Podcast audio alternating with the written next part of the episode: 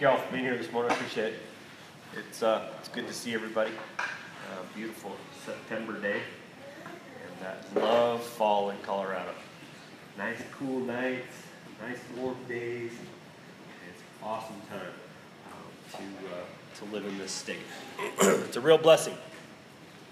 We are in the middle of a uh, series entitled Life Changing Attitudes, taken from Romans chapter 12 and verse 2, where we're to be transformed, we're to be changed from the inside out, uh, allowing God to uh, make our minds different, not, not just letting them just do whatever it is that the world wants us to do, but conforming to a pattern um, that is different than the world.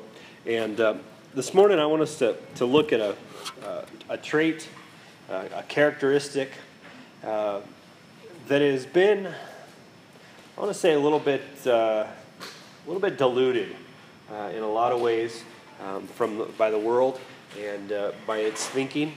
And um, first, Justin, you can find that slide for me, the one that says uh, which of these sets of values best characterizes Christ, best characterizes Jesus. I don't know if you can see these or not, but I want you to look at them for a minute. Column one has a, a list of of character traits, and column two has a list of character traits as well. And um, if you were to characterize Jesus Christ, which of these sets of values best characterize Jesus? Column one, competence or love, um, power or communication, achievement or relationships, goal oriented in, in column one or harmony in column two, self sufficient in column one or community in column two, success or cooperation, results or nurturing. If you had to choose which one you would characterize Christ as being in, how many of you would, would, would put him in, in column number one? Either nobody's voting or you all think he's in column two. How many of you would put him in, in column two? Most of you? Okay. It's, it's funny that, uh, that most of us would put him in column number two, and let me tell you why. this list actually isn't from the Bible. Um, this list actually comes from a book entitled "Men Are From Women," or "Men Are, oh, Men are From Women." Men are from Mars and uh, women are from Venus by John Gray. And uh, this is a stereotypical list of traits that characterize men versus women. And obviously, it's stereotypical. Everybody has different traits and different ideas and different things like that. But in most cases, men are more on the left side, women are more on the right side.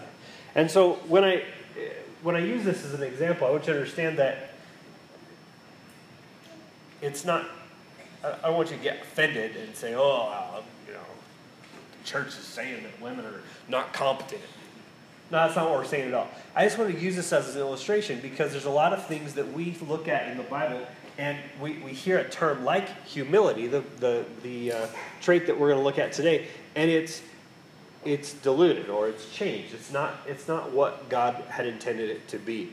And so as we go through uh, this today, I want us to really look at the biblical definition of humility and take it on um, as that. So tell me this. Can you go back to that screen, Justin? Tell me this. Was Jesus incompetent? No. No, he wasn't at all. Was there any power in the things that Jesus did? Absolutely. Was there any achievement Yes. in Christ? Did Christ get some things accomplished? Absolutely. How about goal oriented? Was Jesus goal oriented? Yeah. He, many times he would walk right by somebody that they were trying to get him to, to fix to get his goal accomplished, right? Uh, how about self sufficient? Well, being God, I guess Jesus Christ was sort of self sufficient, wasn't he? How about successful? Yeah, Jesus was successful. And what did he have results? Yeah, we're still here 2,000 some odd years later, still worshiping a Christ that obviously got some results, right? So if you had to put him in a place, you know, you, most of us would pick column two, but in reality, Jesus Christ is just as much in column one as he is in column two. So I want us to look at, at some things about humility today that might do the same thing for us. Rather than thinking about humility from a worldly standpoint, let's think about humility from a godly and from a biblical standpoint. We want humility. Oftentimes, people want humility, but they just don't want a lot of it, right? Uh, we, don't, we don't hear fathers praying that their sons grow up to be humble. This is not something that happens very often, right? Humility is not something that is, that is very good when you're in a job interview. Yeah, I'm no good. Yeah, we want to hire you because you're humble. It just doesn't happen, does it? That's just not something that takes place. Humility is a life changing attitude that really is an archaic avenue to achievement. And I want us to look at that this morning. We have four key passages that we want to look at. So get your Bibles out. If uh, you have a hard time finding things in your Bible, keep the table of contents also pulled out so that we can hop back and forth and find things that we need to find quickly and um, so that you can keep up. Some of these verses will be on the screen, some of them will not. And um, so that's going to be fun for you to try, to uh, go from one to the other. Let's look to God, word of prayer, and we'll dive into these four key passages. Dear God in heaven, we thank you so much for loving us the way you do. We thank you for allowing us to, uh, to watch the little kids sing this morning, and then, God, to sing ourselves and, and praise you and lift you up in that way. God, also, we want to thank you for the opportunity that we had to commune and partake of the Lord's Supper and uh, remember what you did for us and all that you got accomplished here on this earth. God, we thank you so much for allowing us to be together today, for giving us a place to meet. And um, God, please help us today as we look at this, uh, this attitude, this life changing attitude of humility. God, help it to be something that we can apply to our lives and have a changed perspective and have a, a transformed perspective of what this word really means and what this trait really how it plays out in our lives. Please bless us this morning as we do these things. I pray these things in Jesus' name. Amen. Philippians chapter 2. It's funny, we've landed in Philippians quite often in this series. Uh, we talked about contentment. We landed in Philippians. We talked about, uh, uh, let's see, what was the other one? Financial security. We ended up, we ended up in Philippians. And uh, we're going to go to Philippians again this morning. Philippians chapter 2 this time. We're going to look at verse 3. Philippians chapter 2, starting in verse 3. It says, Don't be selfish. Don't try to impress others. Be humble. Thinking of others as better than yourselves. Okay, so it's sort of like don't be selfish and don't impress others. Be humble, thinking of others better than yourselves. Don't look not don't look at your own interests, but also consider the interests of others. It's kind of like opposites there, and we'll look at that in just a minute. Um, but though, though he was, and, and verse 5 is a key ingredient here, it tells you kind of what to do, and then it kind of tells you why to do it. In verse 5, it says, You must have the same attitude as that of Christ Jesus had. Well, why should we not have, uh, you know, try to avoid selfishness and try to avoid impressing others? Because that's what Christ Jesus did. Look at verse 6. Though he was God, he did not think of equality with God as something to cling to. Instead, he gave up his divine privileges. He took the humble position of a slave and was born, of, born a human being. When he appeared in human form, he humbled himself in obedience to God and died a criminal's death on a cross. Therefore, God elevated him to a place of highest honor and gave him the name above all other names, that at the name of Jesus every knee should bow. sang a song this morning about every knee will bow humbled himself in obedience to God, and died as a criminal on the cross, and every knee will bow.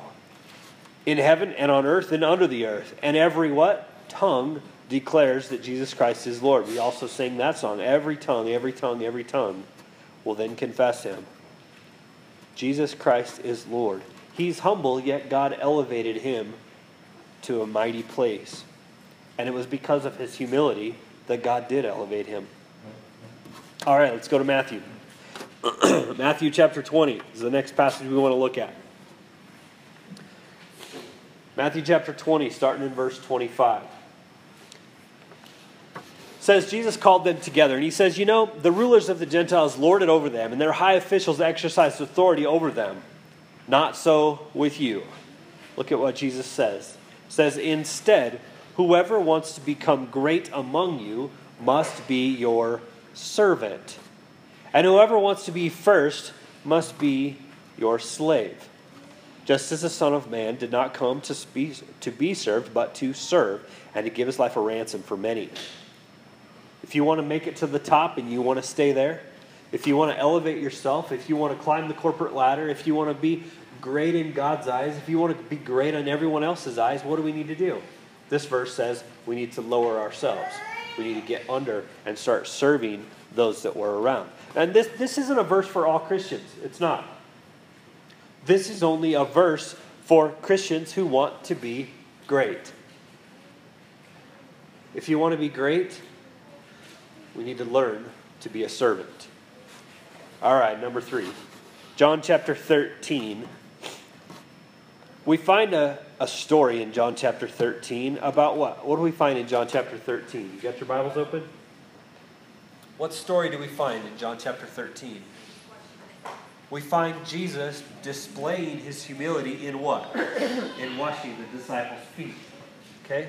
So we have the whole story, and I want to, support, I want to point out uh, uh, just a piece of this, and uh, I think this is a very key ingredient to um, Jesus' service. Jesus knew in verse starting in verse 3. It says Jesus knew. He knew something. His humility came from something he knew. What did he know? That the Father had put all things under his power. What kind of confidence would you have if all things were put under your power? Yeah. Some confidence there, right? But also it brings humility. Jesus knew that he had put all things under his power. And what's the second thing he knew? That he had come from God. God directly had a reason for him to be there at that particular time, in that particular place. God had come, or God had sent him. And what's the third thing? That he was returning to God. Those three things Jesus knew. And what did Jesus do because he knew those three things? What's the first part of verse 4 say? So, he got up. Why did Jesus get up? Because he knew those three things. He knew that he had had that Jesus that God the Father put all things under his power and that he had come from God and that he was returning to God. Therefore, he got up. Wrapped his outer garment around him, wrapped a towel around his waist, and began washing the disciples' feet.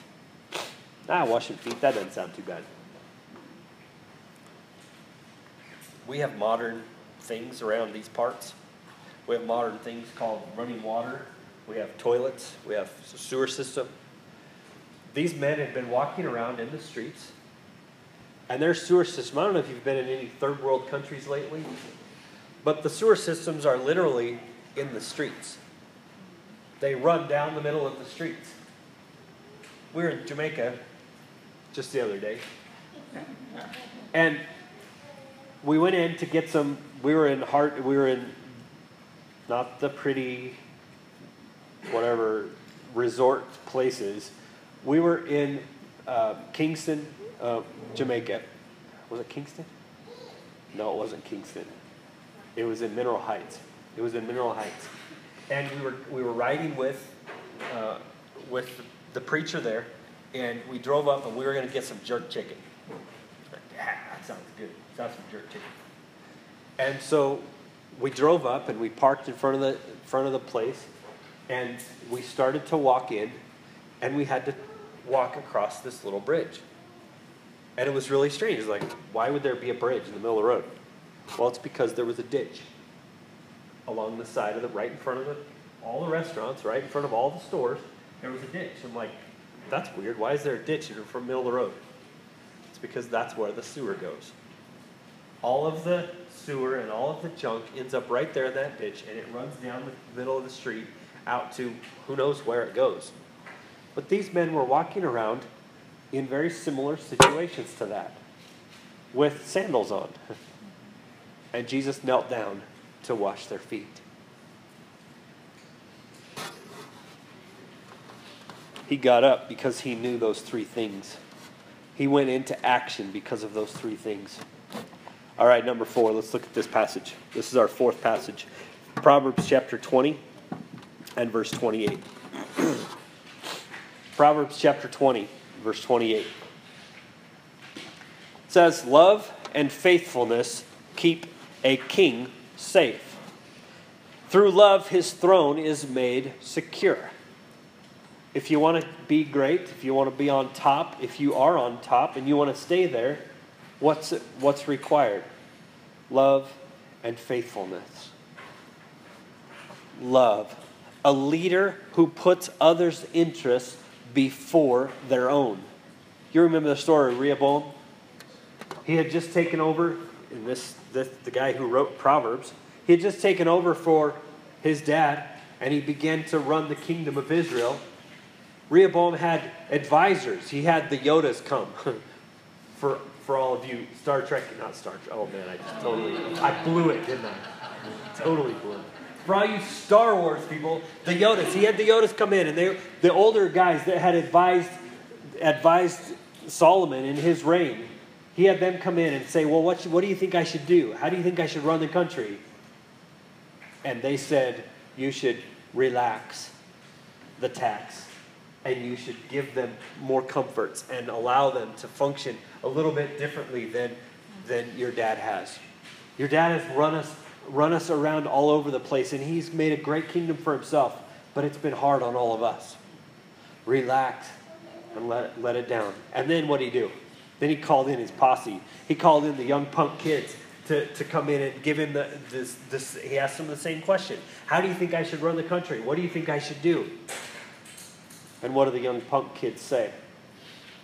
They say you should take what your dad did and make it even more intense. You should raise the tax. You should, you should make everything that he did doubly more difficult. And guess what Rehoboam did? He followed the young punks. At that point in Israel's history, the kingdom was divided. 12, or rather 10 tribes of Israel moved, left, said, if that's the way you're going to be, we're out of here. And they went and did, did their own thing.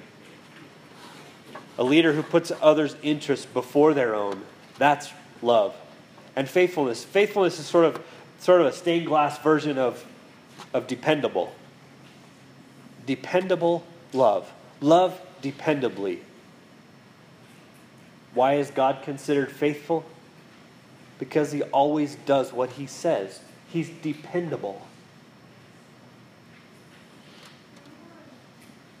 If we want to stay on top, we need to love dependably. Those are our four passages of scripture. Those are the that's the that's the meat of our of our lesson this morning. Now let's apply it. A few things on your uh, on your bulletin or on your note sheet there, and uh, we're just going to fly through those and um, kind of get these down to where we live. Humility. Now we're gonna we're gonna try to look at it as you know this is what this is what it's not this is what it is and um, try to understand it better from from the scriptures. Humility is not a lack of, of of confidence or a low opinion of yourself. Do you think Jesus lacked confidence? How many of you think Jesus lacked confidence? No, he didn't. Why? Because he knew those things, right? We just looked at. Uh, how about this one? Do you think Jesus had a low opinion of himself? No, I don't think so either. Look at it, Matthew 11, 29. He says, Take my yoke upon you, let me teach you, because what? I am humble. He says he's humble. Well, was he? Yeah, he was. But look at 419, Matthew chapter 4 and verse 19. And Jesus called out to them, he says, Come follow me. Who's he talking to? He's talking to guys that have, have full jobs, have, have full careers going on, and he says, You know what? Drop everything you're doing and come follow me. Is that humble? Yeah, it was. John chapter 10, look at verse 30. It says, The Father and I are one. little confidence there, right? Jesus is claiming to be God. The Father and I are one. There's a little confidence there. Definitely not a low opinion of himself. Humility is not lack of confidence, and a low opinion of oneself. John 14 and verse 6, Jesus answered, I am the way, the truth, and the life. No one comes to the Father except through me. He said it pretty simply, but he said it very boldly. The word humility has been taken out of context. It's been given a bogus meaning. Humility from the English language, if you Google it, look up from different, different uh, uh, websites and different uh, um, dictionaries. Uh, it, it give you an idea of how badly the English language has messed up this word humble. I looked it up, and here's what I found low in rank, low in importance, low in status or quality, feeling of insignificance, inferiority, and subservience. Do you think Jesus walked around with a feeling of insignificance? He didn't. But he was the definition of humble.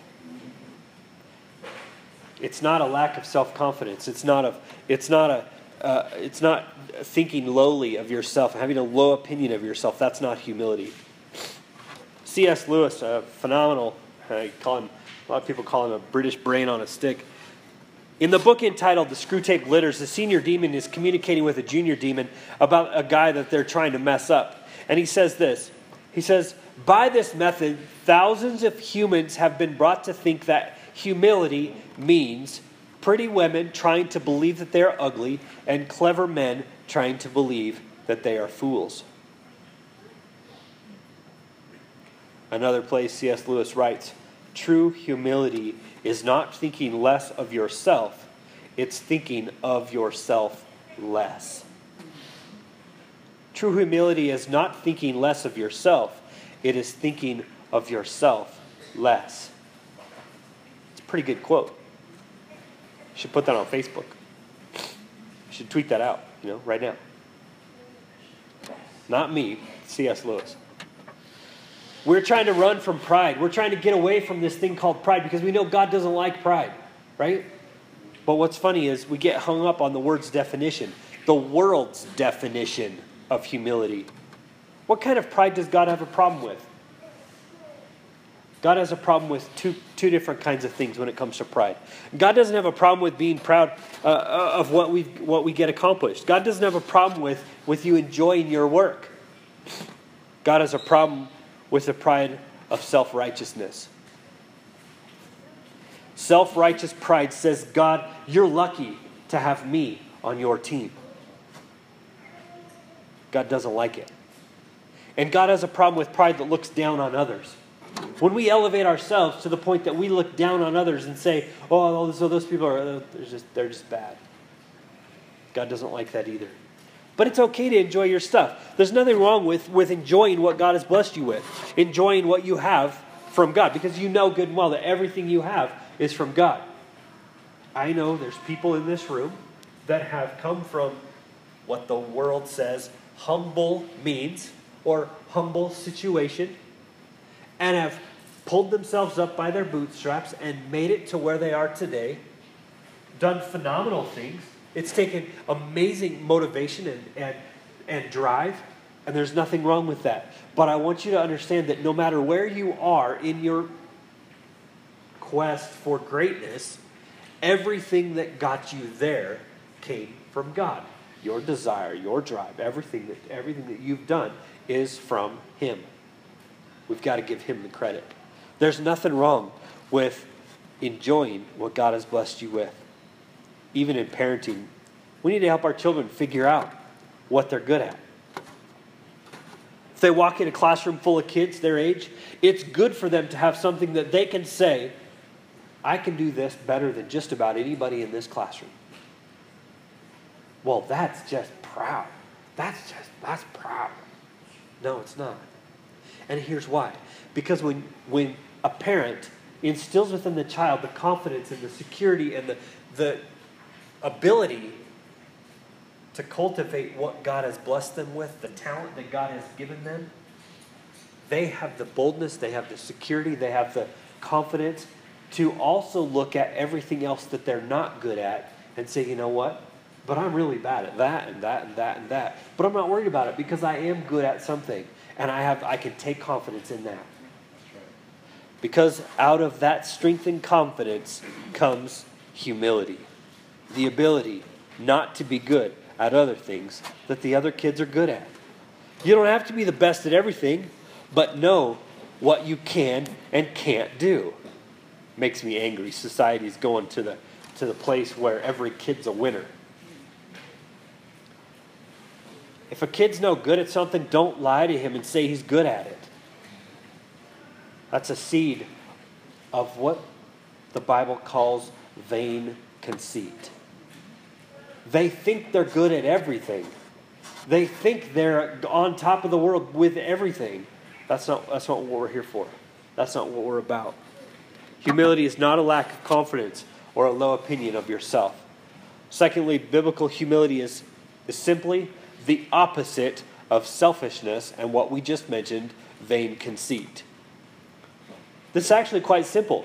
Figure out what the selfish thing would be to do and do the opposite. Pretty straightforward, right? What would the most selfish thing for me to do right this moment? Think about it. What would it be? And then do the opposite. It's going to keep you out of trouble, it's going to keep you humble. What would someone with hollow and empty and vain conceit do? Do the opposite. Pretty straightforward. Selfishness, uh, you know, is really just that disease of uh, the center of the universe. It's called the center of the universe disease, where people just think that the universe revolves around them. Do you know anybody like that? To have the center of the universe disease? Humility is saying, if I wasn't the center of the universe, what kind of life would that be? If I wasn't the center of the universe, what would it look like?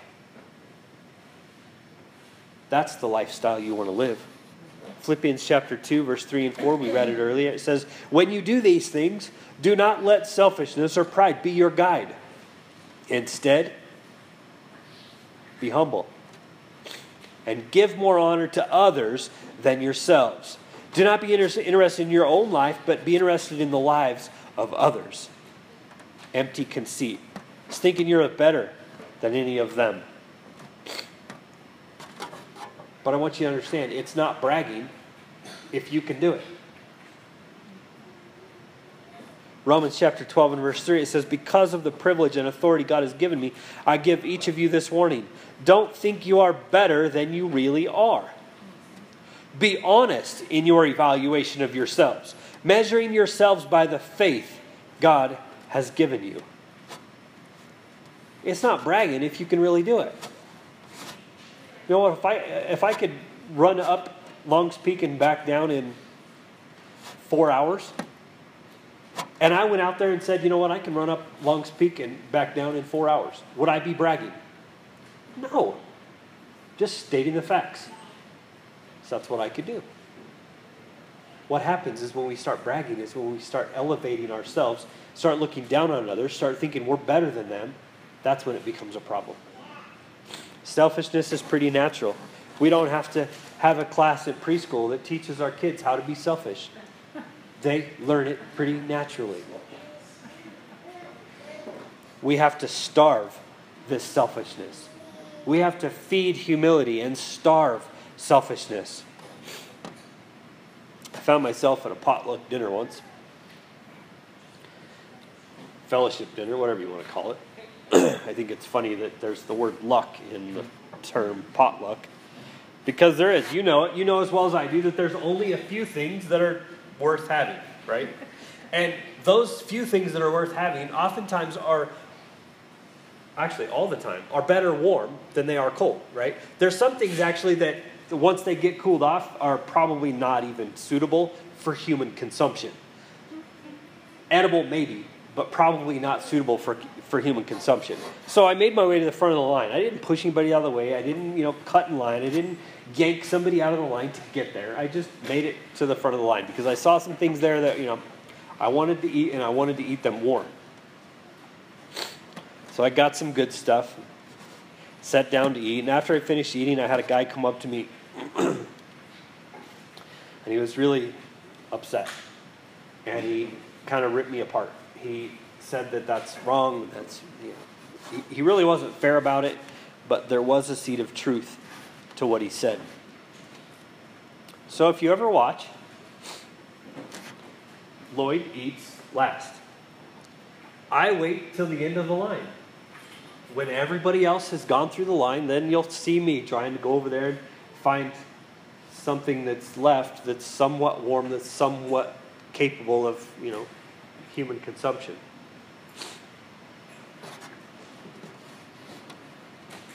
It's a discipline that I've taken on. I don't stand around and look at all of those that end up in the front of the line and say, I'm better than you because no, that's not what I'm that's not what I'm telling you. It's one little discipline that I do in my life because I know what the selfish thing for me to do, and so I do the opposite. It's like trying to get out of a, a full stadium. And uh, Greg and Natalie and, and mom and dad went to the, the Bronco game the other night. Getting out of Invesco Field and Mile High oftentimes is a challenge. And there's times when you are stuck behind rows of traffic. I always try to make a habit of letting two or three cars in front of me that don't deserve to go in front of me. Just go ahead and just let them in. Once again, it's one of those little disciplines that I look at my life and say, you know what? The selfish thing for me to do is just stay right on the bumper of the guy in front of me and don't let anybody in. But it's one little discipline that I've tried to grab, grab a hold of that kicks selfishness out of my life. Now, I'm not telling you to all of you do these things because if somebody doesn't go first in line, all the food is cold, right? And if you sit and wait till everybody is out of the parking lot at Invesco Field, somebody behind you is going to get out of their car and beat the snot right out of you. You can't, you know, somebody has to go. So everybody can't have all of these same disciplines. But what, what I want you to understand is that as selfishness tries to creep in, try to kick it out. Starve it. Make it something that is not part of your life. And that allows humility to come in. Just because I have this one discipline doesn't mean that it's right for everyone else. Little disciplines in life build humility. Look for those little disciplines that you can build into your life and starve selfishness. Humility is simple, it's opposite of selfishness and vain conceit. Number three, biblical humility, humility is something we do, not something we feel. Let me explain. It's not feeling like, oh, I'm nothing. It's acting like you're nothing. It's not feeling like you're nothing, it's acting like you're nothing. Philippians chapter 2 and verse 8 it says, And when he was living as a man, he humbled himself and was fully obedient to God, even when that caused his death, the death on the cross. He wasn't thinking he was humble, he was being humble. Okay? Humility is an action, not a feeling. Matthew 26, he goes to prayer. He goes a little further. He fell, falls on his face to the ground and he prays, Father, if it is possible for this cup to be taken from me, yet not what I will, what you will. Humility is action, it's not feeling. What Jesus Christ wanted was that cup to be taken from him. He didn't want to go through with it. That's the way he felt. But what did he do? Totally different story. Think about this word picture. What happens when it's when it's your birthday? What takes place in your house when one of your children is having a birthday? I know when we get older we try to tend to forget birthdays. When the kids have a birthday, what's what's the scenario? They are viewed as what? The guest of honor. Right? How do you treat the guest of honor? How do you treat the birthday boy, the birthday girl? You try to get them what they want, right? You try to serve them. You try to give them the best. Try to allow them to have the best seat. You, you allow them to pick what's for dinner. You allow them to pick where maybe where you're going to go to get dinner. Okay? It's a guest of honor kind of scenario. It's the kind of paradigm that we need to have. What would happen in our relationships if we treated the other like they were the guest of honor all the time? What would happen in your marriage if you treated your husband, your spouse, your wife like they were the guest of honor all the time? What would take place at the job site if everyone that you worked with was the guest of honor at the job site, at the workplace? What would take place at school if everyone in your class, you treated them like they were the guest of honor. When it was time to go out for recess, you weren't the first one to the door. You allowed them to go first. Guest of honor. Think about this one too. I back in the day, I worked at a place called Home Depot. And many of you have been how many of you worked retail once in your life? Anybody? Okay. The customer is always right. Right? That's that's what you say and that's what you do. But that's not what you feel all the time, right? There is some customers out there that are scary. Very scary. It's kind of like at Chick-fil-A, right, Billy? My my pleasure. What's the phrase you say? My pleasure. It's my pleasure. It would be my pleasure. What if we took that that paradigm, that idea, and applied it in our relationships? Treat your wife like she's the customer. Treat your husband like he's the customer. The customer's always right. Even if you don't feel it, you do it, right? That's the difference in humility. That's, that's what humility really is. It's doing it. You're not always going to feel it. You're not always going to feel humble. You're not always going to act, oh, just, I'm just humble. I'm just the, the servant that walks around. It's not that. It's doing it. It's following through with those things that you know are humble. You know show humility. It's pretty funny. We can treat the customer always right for a paycheck. But when it comes to our relationships with God and our relationships with others, oftentimes we have a hard time following through with this concept, of treating others better than ourselves. Ephesians chapter 4 and verse 2, it says, Be completely humble and gentle, be patient bearing with one another in love. Humility is something we do, not something we feel. Humility is an action. Fourth, biblical humility flows from our strength and security. John 13, verse 3, we read it just a few minutes ago. Jesus knew that the Father had put all things under his power and that he had come from God and that he was returning to God. Then what did he do? He got up he followed through with what humility looks like because he had the knowledge behind it that he knew that he had security and strength to get that job accomplished. When I know who I am in Christ, when I understand my worth, remember, your value is someone, what, what someone is willing to pay for you. That's your value. When I know what my value is, when I realize how valuable I am, humility is quite easy. We don't have to fight for the best, we don't have to fight for first place. We are first place. We've been given everything that God wants us to have. It should be easy to follow through with what humility looks like. It's the insecure people of the world who always insist on being treated properly it's not the secure ones demanding their rights. Secure people find strength and security in Christ, and then it's very simple to follow through with humility. Humility flows out of strength and security. And lastly, legends.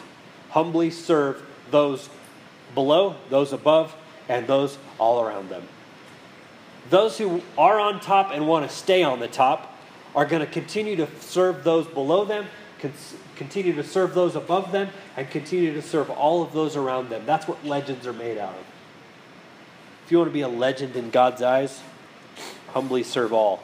Proverbs 20 28, we talked about it. Love and truth form a good leader. Sound leadership is founded on loving integrity, dependable love. James 4:10 says, "Humble yourselves before the Lord, and he will lift you up in honor. God will, and it always works when He does. When God lifts you up, it always works. 1 Peter chapter 5 and verse 6 says, "So humble yourselves under the mighty power of God, and at the right time he will lift you up in honor." There are two approaches to getting to the top. One is you fill the bay with water, and as everyone else's boat rises, your boat rises also. Okay? That's one way. The other approach is King of the Hill. Have you ever played King of the Hill? King of the Mountain? Have you ever played that game? There's a pile of dirt in the backyard and you play King of the Mountain and all the little kids come running. What's funny is everybody that's, while you're on your way up, everybody is on your side. Mm-hmm. You're all working together to get to the top, right? Mm-hmm. But once you're on top, it's a different story. Everybody turns against you. There's two approaches to getting to the top, and you, you have a choice of which one you want to be. If you lead out of fear, control, and position, the moment you are weak, people will turn on you. That's the king of the hill way. Get to the top with whatever you, however you can, and once you're there, beware. Because they're all going to start shooting at you. But if you lead out of humility, the moment you are weak, people will come and help and be there for you. Humility is the archaic avenue to accomplish anything that God wants us to accomplish. It's been sort of a forgotten pathway. It's been sort of something that has been set aside because it's not popular. I want to tell you something. If you can learn to serve, it will really establish greatness in your life. Humility establishes greatness in your life. If you want to be great, learn to serve. That's what humility is all about. Thank you for your attention this morning. I hope there's been a few things that we've been able to share that has uh, blessed your life. And uh, hopefully,